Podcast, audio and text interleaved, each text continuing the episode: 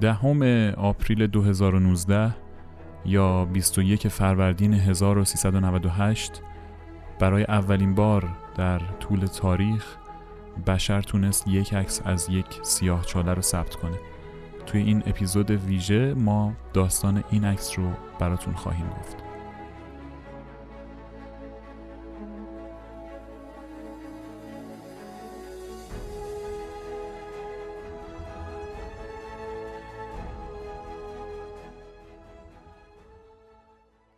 خب سلام، امیدوارم که حالتون خوب باشه. خوش اومدید به پادکست تدمر. من آریام و توی این پادکست توی هر قسمت براتون راجع به یکی از سخنرانی‌های تد صحبت می‌کنم و علاوه بر متن خود اون سخنرانی یه سری داده‌های بیشتری رو که از جاهای مختلف، حالا اینترنت، کتاب، مصاحبه با آدم‌ها به دست میارم، من باهاتون در میون میذارم. این قسمت به صورت ویژه رفتیم سراغ اتفاقی که این روزا همه ازش حرف زدن و احتمالاً هر کدومتون یه بار یه جایی ازش شنیدید. این اتفاق چیه؟ عکسی که به تازگی از یک سیاه‌چاله گرفته شده.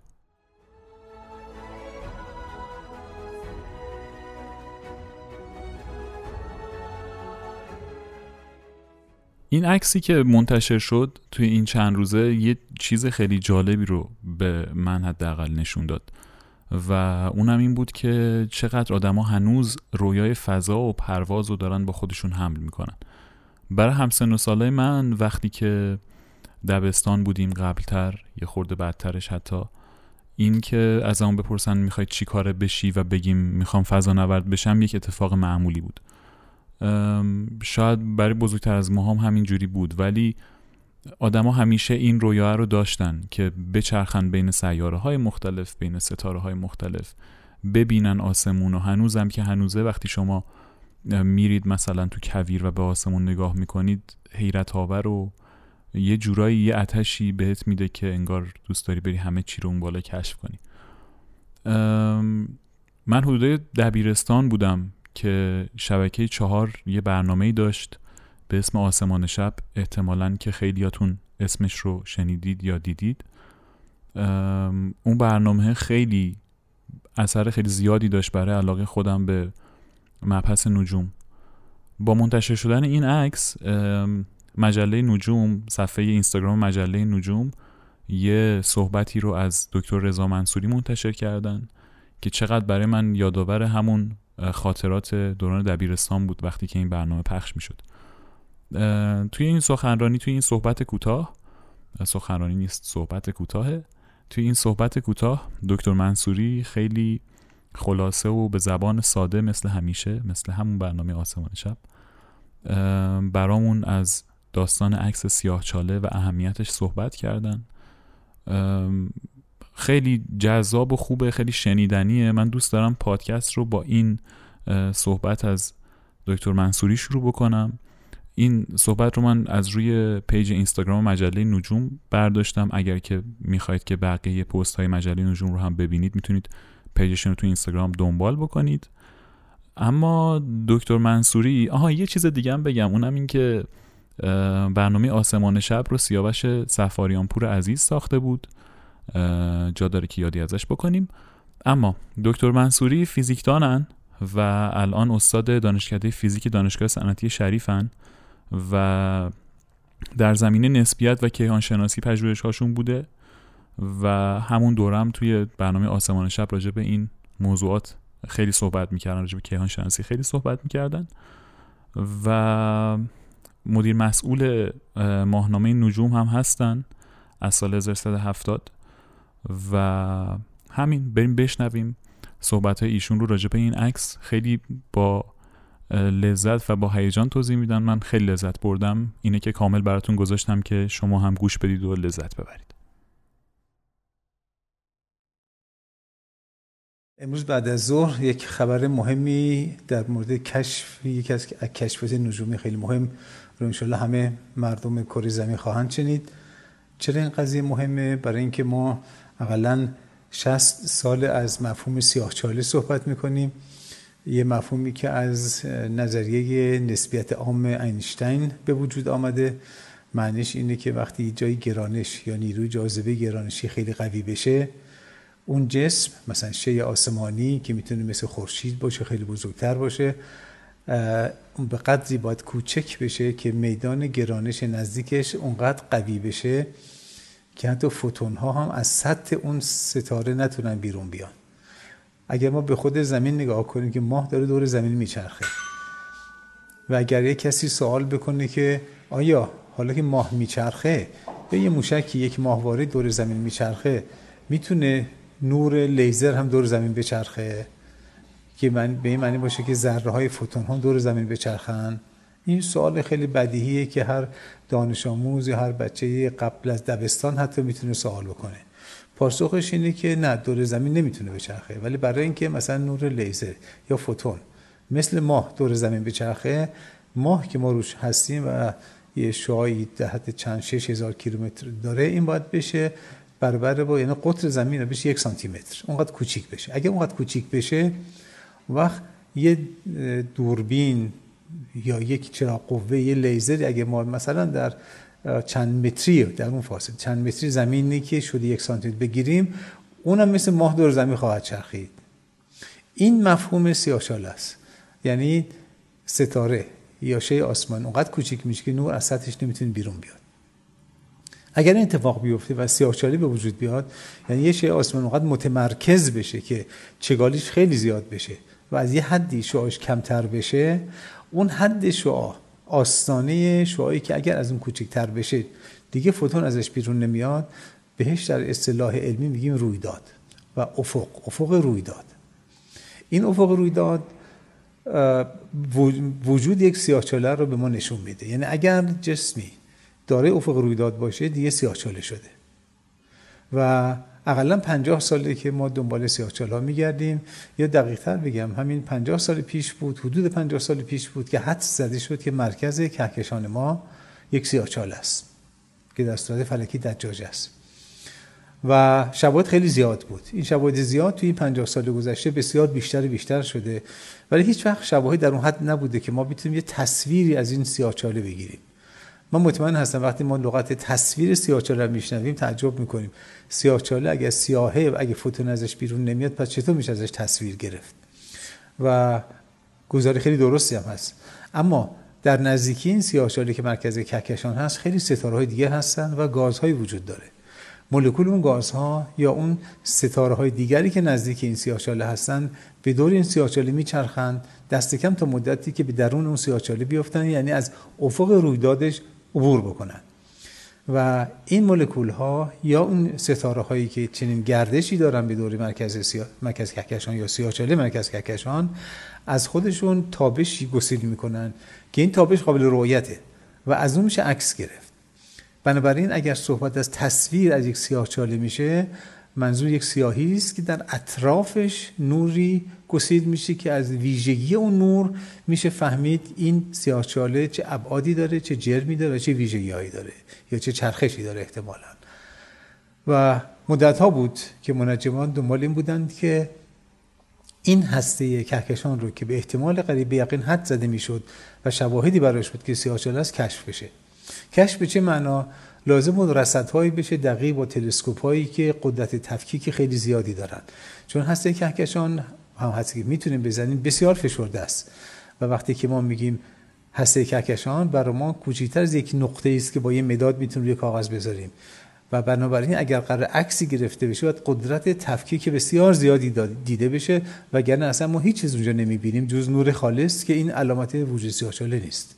حالا تلسکوپ‌های زمینی این قدرت تفکیک رو ندارن و ما نمیتونیم مثلا تلسکوپی به ابعاد زمین درست بکنیم که قدرت تفکیک خیلی زیادی داشته باشه، چه اپتیکی چه رادیایی حتی. اما کاری که میشد کرد اینه که تلسکوپ‌های رادیویی که در سرتاسر زمین هست جوری به هم وصل بشن، اصطلاحاً میگیم تداخل سنجی بتونیم انجام بدیم، یعنی همزمان با هم اطلاعات رو بگیرن و بشه اطلاعات رو یکپارچه کرد که اون وقت انگار ما یه تلسکوپ رادیویی به قطر زمین داریم. این اتفاق افتاده به این معنی که 12 سال پیش همچین پروژه‌ای در ایالات متحده همراه با کشور اروپایی و کشور دیگر در سراسر جهان البته شروع شد که یک مرکز این پروژه که اسمش از پروژه تلسکوپ افق رویداد.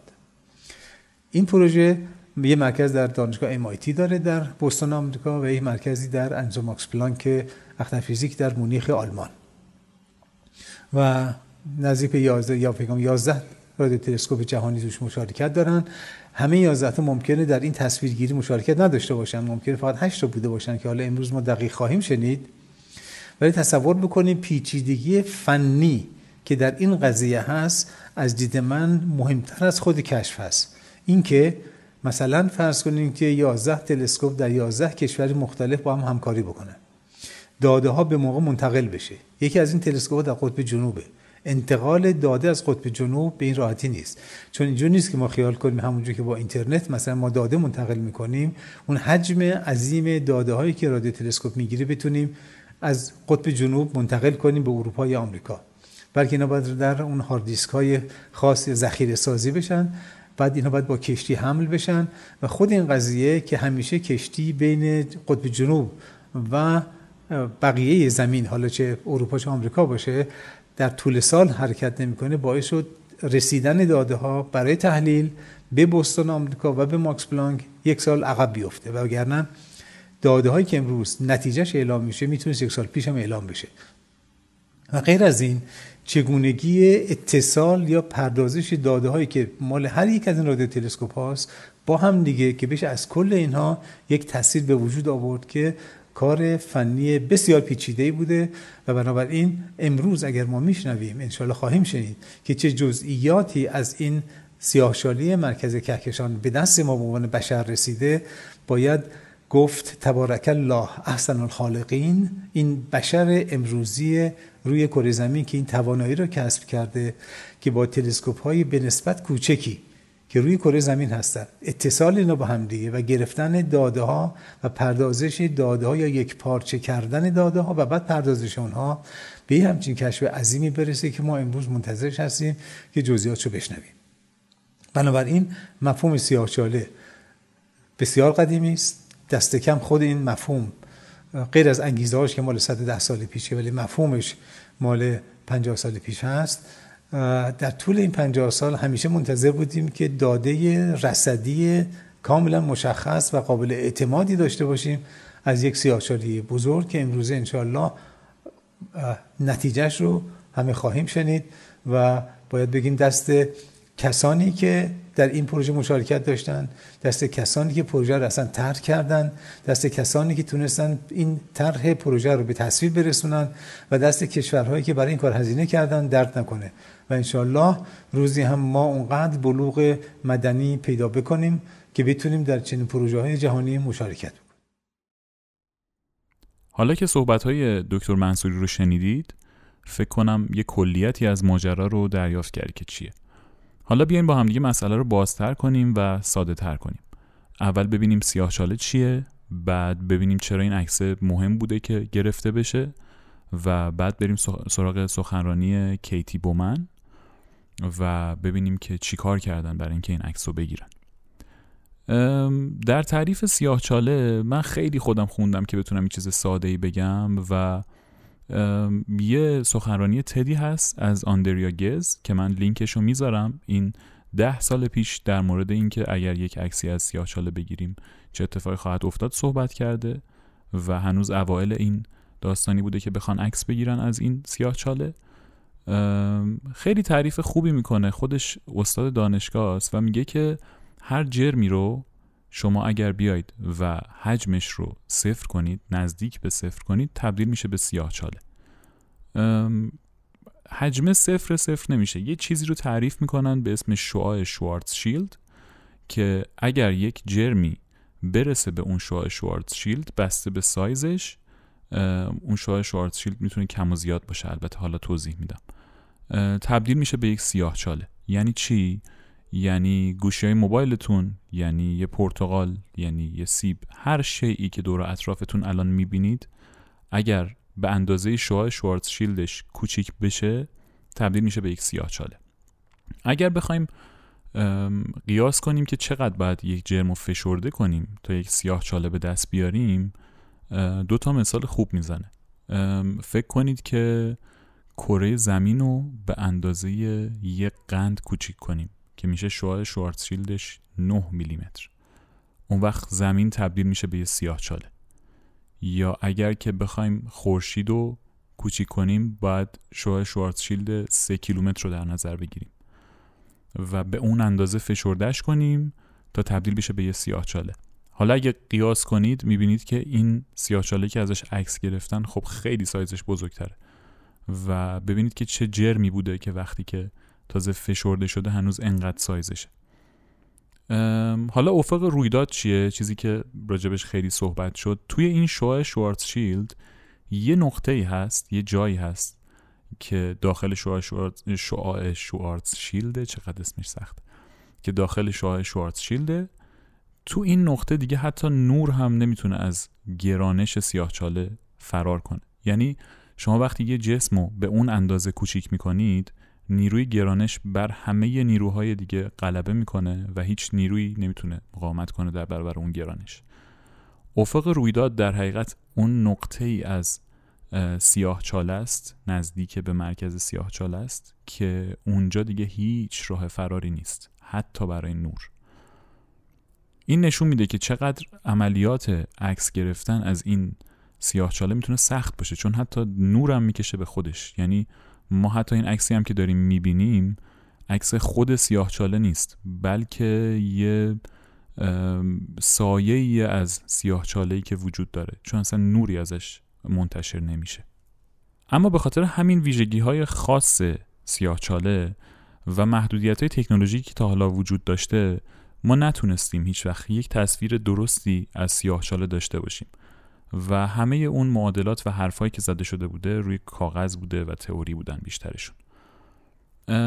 حالا که با سیاهچاله آشنا شدین و تعریف ساده سیاهچاله یعنی جرمی که تقریبا حجم نداره، با این آشنا شدیم و فهمیدیم که این جرم ویژگیش اینه که گرانش بسیار بالایی داره، حالا بریم سراغ سخنرانی کیتی بومن که یکی از دانشمندهایی هست که توی فرایند گرفتن این عکس درگیر بوده. راجب خودش بدونیم، یه خورده با خودش آشنا بشیم و بعداً بریم سراغ سخنرانیش، ببینیم که چطوری این کار انجام دادن و چطوری این عکس رو گرفتن. So my name is Katie Bouman and I'm a PhD student at MIT. I do research in a computer science lab that works on making computers see through images and video. But although I'm not an astronomer, today I'd like to show you how I've been able to contribute to this exciting project. So if you go out past the bright city lights tonight, توی فرایند عکاسی از سیاهچاله بیشتر از 200 تا دانشمند از سرتاسر دنیا درگیر بودن که یکی از این نفرات کیتی بومنه که از حدود 6 سال پیش درگیر این پروژه شده و کارهایی که کرده نقش اساسی داشته توی به دست اومدن عکسی که ما امروز داریم. لیسانسش لیسانس برقه و دکتراش توی حوزه برق و کامپیوتر ساینس و در دانشگاه MIT هم دکتراش رو گرفته. جون امسال قراره که استاد یار بشه و جالبه که هیچ سررشته‌ای هم از نجوم و فضا و اینا هم نداره. جالب بود که یه جایی ازش میخوندم که من کارهایی رو انجام میدم و میرم دنبالشون که دوست دارم و وقتی هم که این پروژه رو شروع کردم نمیدونستم هیچ چی اصلا که فضا چیه، اصلا سیاهچاله چیه، ولی خب یه حسی منو درگیر میکرد که برم دنبالش و پیش رو بگیرم، با اینکه خیلی کار ریسکی بود و گویا خیلی در مورد اینکه درگیر این پروژه بشه به قلبش اعتماد کرده و رفته داخل این پروژه. تو سال 2017 یک سخنرانی داره توی تد و راجب این کاری که دارن انجام میدن و الگوریتمایی که دارن تعریف میکنن و شیوهی که انجام دادن برای رسیدن به این عکس که امروز به دستمون رسیده صحبت میکنه و سعی میکنه که ساده کنه فرآیندی رو که دارن انجام میدن. خوبه که بدونین 29 سالشه فقط و تو این چند روز که خبرهای پرسر و صدایی راجب این عکس داشتیم یه عکسی هم از خود کیتی بومن منتشر شد جلوی یه سری هارد که اطلاعات خام تلسکوپ ها روش بود که در کنار این عکس قدیمی رو گذاشته بودن از مارگارت همیلتون که کدهایی رو نوشته بود که برای رفتن انسان به روی ماه تو سال 1971 دستی نوشته شده بود، همقد خودش بود و با اون خیلی مقایسه میشد و خیلی سر صدا کرد خلاصه این داستان. بریم ببینیم چیکار کرده و تو سخنرانی تدش چی گفته، ببینیم این تیم بیش از 200 نفره چیکار کردن برای رسیدن به عکسی که دیدیم این چند وقت. Interstellar, we get an up-close look at a supermassive black hole. Set against a backdrop of bright gas, the black hole's massive gravitational pull bends light into a ring. However, this isn't a real photograph, but a computer graphic rendering, an artistic interpretation of what a black hole might look like. 100 years ago, Albert Einstein first published his theory of general relativity. In the years since then, scientists have provided a lot of evidence in support of it. But one thing predicted from this theory, black holes still have not been directly observed. Although we have some ideas to what a black hole might look like, we've never actually taken a picture of one before. However, you might be surprised to know that it may soon change. We may be seeing our first picture of a black hole in the next couple years. Getting this first picture will come down to an international... اصلی ترین درگیری که تیم عکاسی از سیاه‌چاله داشته محدودیت‌های تکنولوژیک بوده. ما الان واضح ترین عکسی که از ماه داریم یه عکس 13000 پیکسلیه که توی سخنرانی تد کیتی بومن نشونش میده و میگه این 13000 پیکسلی که دارید میبینید هر پیکسلش توش 1.5 میلیون پرتقال جا میشه، یعنی اون رو اگر 1.5 میلیون پرتقال باشه میشه 1 پیکسل این عکسی که شما دارید میبینید. حالا تصور کنید عکس گرفتن از این سیاه‌چاله مثل اینه که شما بخواین عکس یه دونه پرتقال رو از زمین از روی ماه بگیرین، یعنی یه پرتقال رو ماه باشه بعد شما از زمین بخواین با یه تلسکوپ ازش عکس بگیرین. با توانایی هایی که ما امروز داریم، یعنی تلسکوپ هایی که وجود داره، گرفتن همچین عکسی تقریبا نشدنیه. اتفاقی هم که میفته اینه که شما برای اینکه وضوح تصویرتون رو ببرین بالا، یعنی بتونید از جسم‌های خیلی کوچیکتری عکس بگیرید، باید دهانه تلسکوپتون بزرگتر باشه به خاطر یک پدیده به اسم تداخل. خود پدیده تداخل خودش میتونه یه پادکست جدایی باشه به نظرم، ولی در همین حد بدونیم الان کافیه. و برای گرفتن عکس اون پرتقال روی ماه از زمین ما نیاز به یک تلسکوپی داریم که آینش اندازه زمین باشه، اندازه قطر زمین باشه. خب مشخصاً همچین کاری خب نشدنیه دیگه. در نظر بگیرید که اون سیاه‌چاله برای ما از زمین حکم همون پرتقالو داره روی ماه، یعنی مثل اینه که بخوایم یه عکسی از یه پرتقال بگیریم توی ماه. حالا به جای اینکه ما این تلسکوپ رو با قطر کره زمین داشته باشیم، این تیم اومده چیکار کرده؟ اومده از تلسکوپ هایی که روی زمین الان وجود داره که اینا البته خودشون ابر تلسکوپن، استفاده کرده از 8 تا از این تلسکوپ ها و با دیتا هایی که از اینها جمع کرده، داده هایی که از اینها جمع کرده و یه سری الگوریتم های کامپیوتری عکس نهایی رو تولید کرده. اما چطوری؟ به این فکر کنید که ما یه همچین تلسکوپی رو داشتیم. چه اتفاقی می افتاد؟ یه تعداد زیادی آینه های ریز ریز کنار هم قرار می گرفتن و این به قطر کره زمین بود. حالا الان چی در دست داریم؟ یه نقطه های کوچیکی از این قطعه های آینه رو در دسترس داریم که چیه؟ که همین تلسکوپ هایی هن که الان وجود دارن، همین 8 که ازشون استفاده شده. این 8 نقطه های محدودی از اون عکس کلی هن که ما بتونیم با اون تلسکوپ بزرگ قدر کره زمین بگیریم.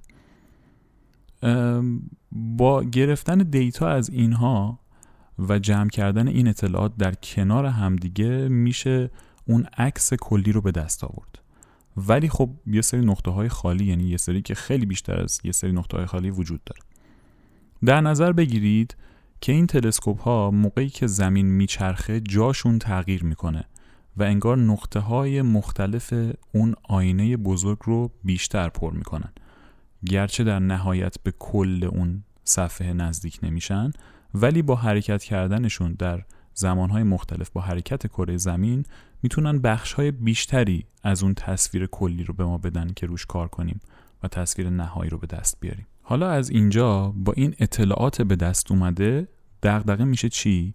دغدغه میشه این که با اطلاعات کمی که از یک تصویر کلی داریم، چون همه اون نقطه‌های آینه رو نمیتونستیم پر کنیم، بیایم عکس کلی رو با یک الگوریتم رایانه‌ای بسازیم که تخصص کیتی بومن دقیقاً همین بوده توی این پروژه. این الگوریتم نقش اصلی رو داره بازی میکنه، اما چطوری کار میکنه خیلی هوشمندانه و خیلی ظریف و جالبه. بخوایم سادهش کنیم مثل چی میمونه؟ مثل این میمونه که شما به یک آدمی که طراحه یه سری ویژگی‌های کلی از صورت یه آدمی رو بدین و بعد اون چهرهش رو نقاشی کنه. مثلا بگیم ببین دماغش این شکلیه، چشاش حدوداً اینجوری بود، تو این سن و سال احتمالاً، موهاش به نظرم این رنگی می اومد. یه تصویر کلی بهش میدین و اون طراح با توجه به پیشینه‌ای که از طراحی و کارهاش داره یه تصویر چهره کلی بهتون میده. عمل کرده اینجوریه، یعنی این الگوریتم قرار اینجوری کار کنه.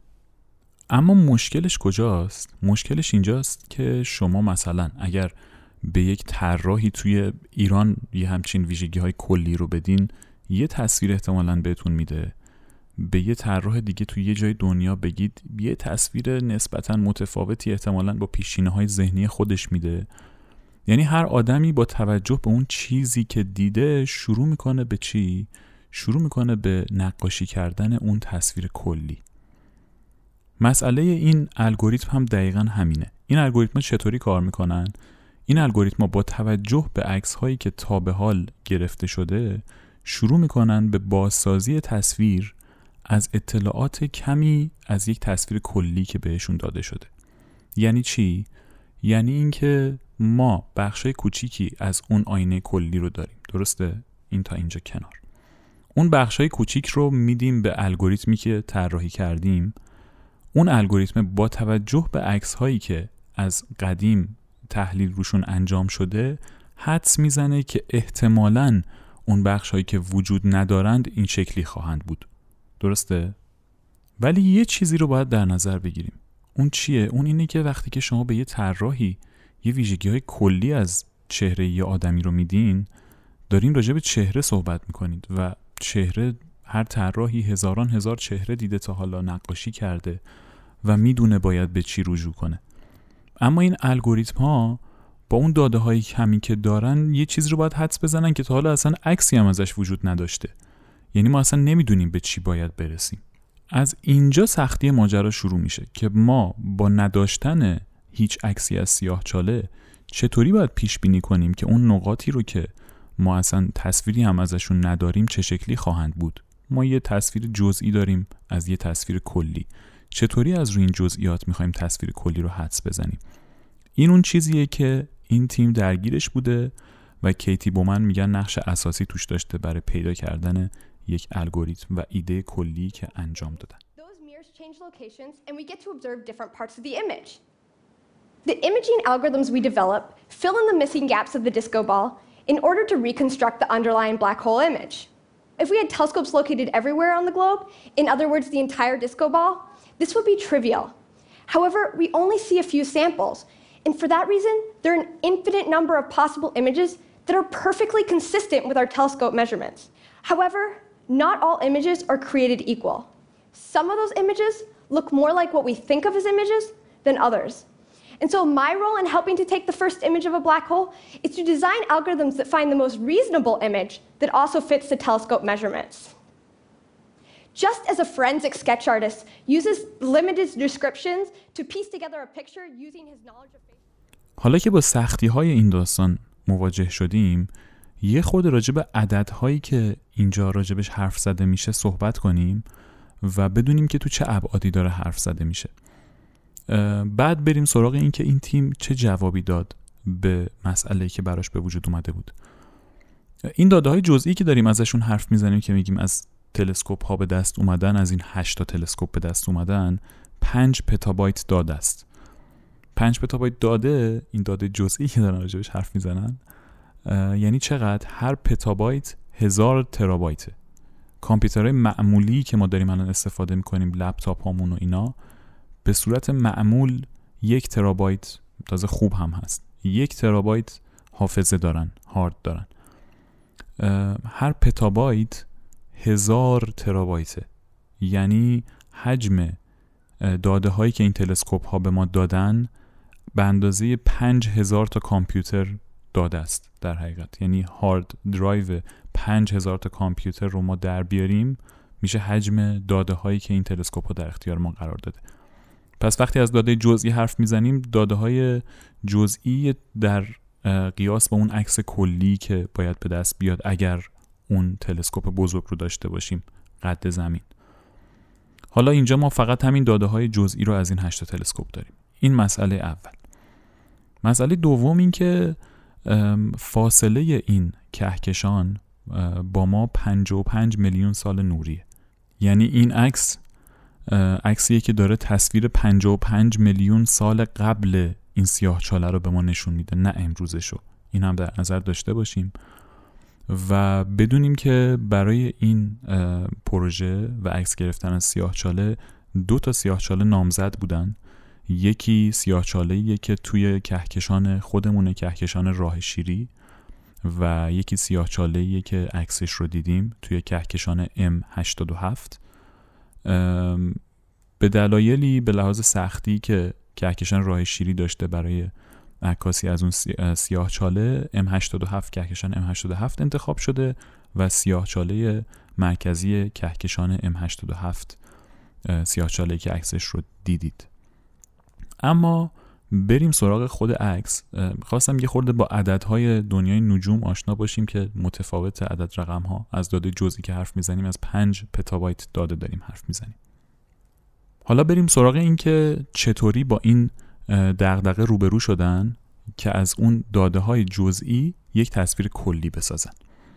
چی فهمیده بودیم تا اینجا؟ تا اینجا فهمیده بودیم که اگر فرض کنیم یک آینه خیلی بزرگی وجود داشته باشه، آینه تلسکوپ قد قطر کره زمین، ما از اون آینه نقطه‌های کوچیکیش رو داریم که همون تلسکوپان و فقط همون داده‌ها رو داریم از اون نقطه‌های کوچیک، و قراره از روی اون نقطه‌های کلی که داریم با یک الگوریتمی نقطه‌هایی که نداریم رو شبیه سازی کنیم. دغدغه‌ای که به وجود اومده بود چی بود؟ دغدغه این بود که با توجه به این که ما تا الان هیچ عکسی از سیاه‌چاله نداشتیم، چطوری بیایم یه چیزی رو که ندیدیم شبیه سازی کنیم تو نقاطی که نیست.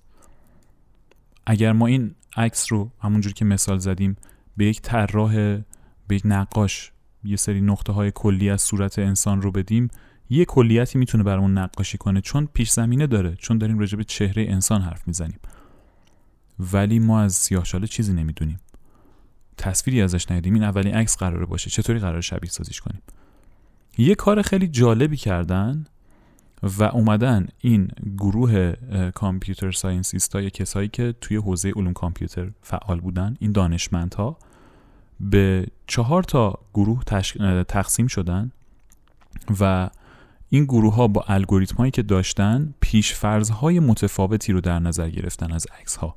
خب مثلا حالا اینجا ننوشته بود که پیشفرض هاشون چیه، ولی مثالی که خود کیتی بومن میزنه، مثلا یه گروهشون با پیشفرض شبیه سازی هایی که از سیاه‌چاله شده با الگوریتم پیش رفته، یه گروه با پیشفرض عکس هایی که تا الان از فضا ما داریم پیش رفته، مثلا یه گروه با پیشفرض عکس هایی که اصلا رو خود زمین گرفته شده، از عکس هایی که تو مثلا فیسبوک ما میگیریم میذاریم سلفی، یا عکس هایی که آدما گرفتن.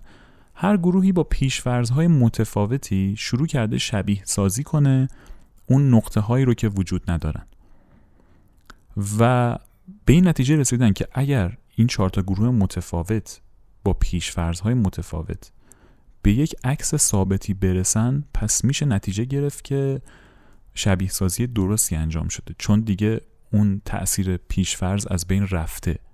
یعنی هیچ کدوم از این گروه ها با اینکه پیشفرض های متفاوتی داشتن، عکس متفاوتی اگه به ما ندن و عکس شبیهی بدن، پس درست پیش رفتیم و شبیه سازیمون درسته. یه جورایی اومدن برعکس عمل کردن، یعنی گفتن که خب اگر ما پیشفرض داشته باشیم پس به این عکس میرسیم، اگر که اون عکس درستی باشه پس با همه پیشفرض ها باید برسه به یک نتیجه واحد، و با این اصل پیش رفتن توی این سیستم. بعد از چند ماه کار کردن روی الگوریتماشون و تعریف این پیشفرض ها، همه با هم جمع شدن توی یک فضایی و الگوریتماشون رو در یک اتاق، در حقیقت یک اتاق ثابت، همشون توی اتاق بودن و در یک زمان ثابت همه با هم همزمان راه انداختن و دیتا ها رو بهش دادن، داده هایی که به دست اومده بود از تلسکوپ ها رو بهش دادن و این الگوریتم ها پیش بینی کردن و شبیه سازی کردن اون نقطه هایی که نبوده و دیتایی ازشون نداشتیم، داده‌ای ازشون نداشتیم، و خروجی مجموع این کار شده چی؟ شده این عکسی که این چند روز ما دیدیم و بالاخره به نتیجه رسوندن. یعنی همه این 4 تا تیم با پیش‌فرض‌های متفاوت رسیدن به یک عکس ثابت و اینجوری تونستن مطمئن بشن که پیش‌فرض‌هایی که تصور ما بوده نسبت به سیاه‌چاله اثری نداشته رو عکسی که شبیه سازی کردن از اون داده‌های جزئی.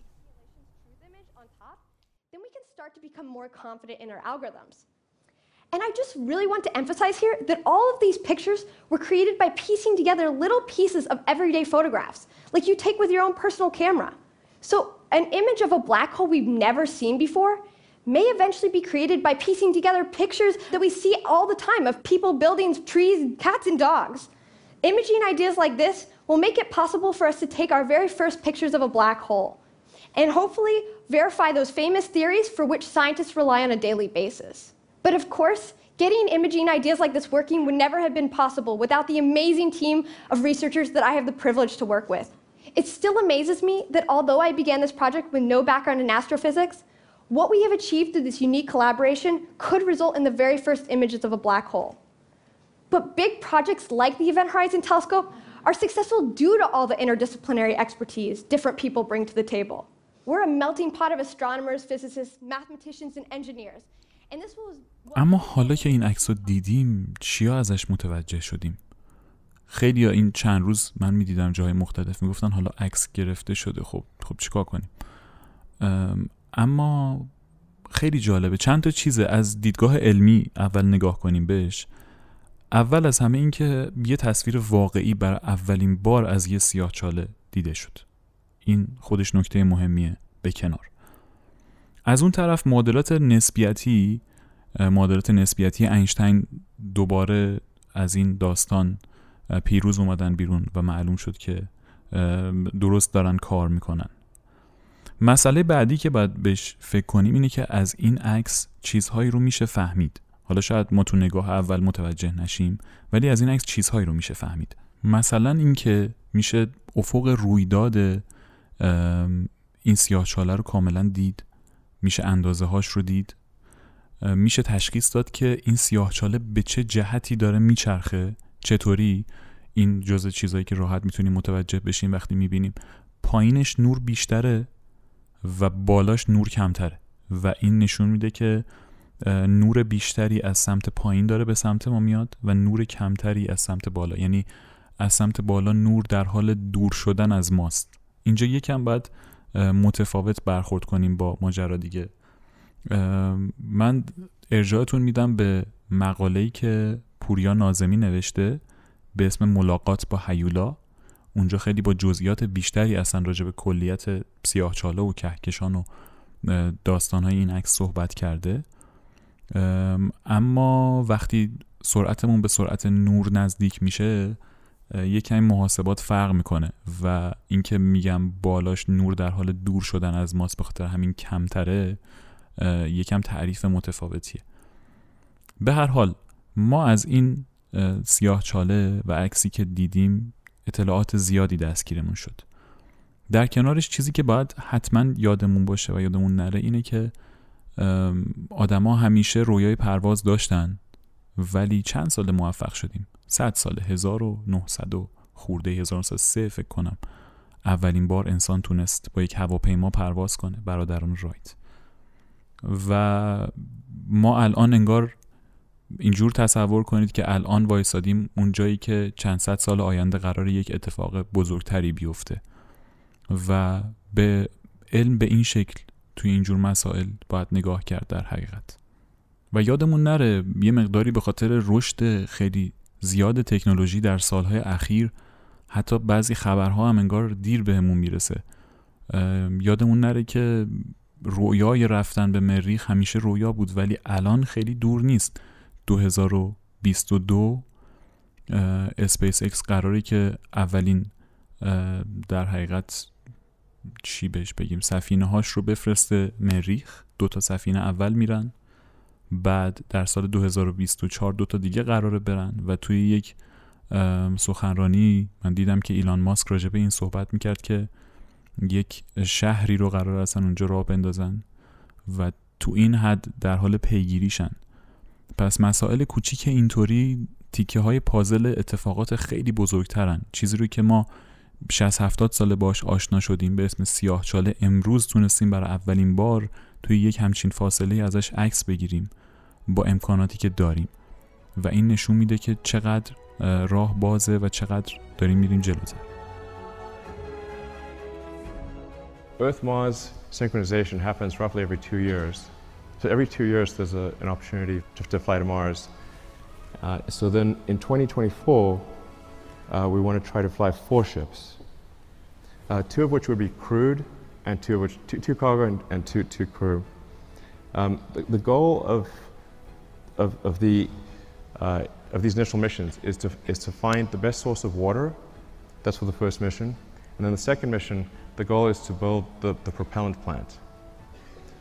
So we should, particularly with 6 ships, there have plenty of landed mass to construct the propellant depot, which will consist of a large array of solar panels, very large array, and then everything necessary to mine and refine water, and then draw the CO2 out of the atmosphere, and then create and store deep cryo CH4 and O2. در نهایت امیدوارم که تونسته باشم بخشی از ذوق خیلی زیاد خودم و بابت این اتفاقی که افتاده بود رو بهتون منتقل کنم. یه کمی پادکست کوچیک بود واسه انتقال ذوقم، خودم خیلی ذوقم بیشتر بود بخش و اینجا فقط یه میکروفون در اختیارمه که ذوقم رو بروز بدم.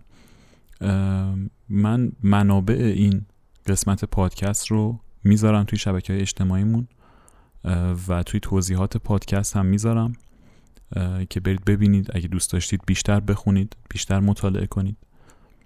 و یه چیز دیگه هم هست، اونم این که این اپیزود رو من به پیشنهاد امیر یاری دادم از پادکست دیج ایمیج که به من پیشنهاد داد که این تد رو روش کار کنم. منم سریعا 2-3 روزه شروع کردم روش کار کردن و ممنونم ازش واقعا.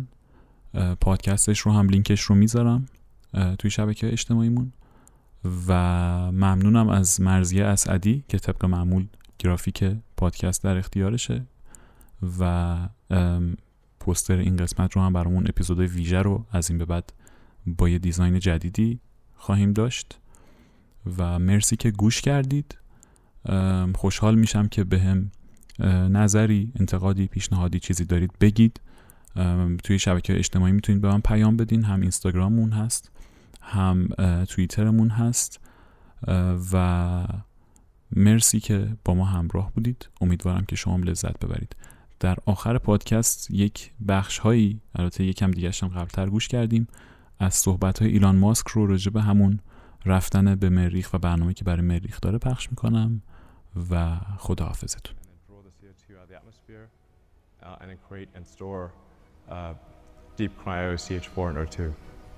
Then build up the base starting obviously with one ship, then multiple ships, then start building out the city, then making the city bigger, even bigger.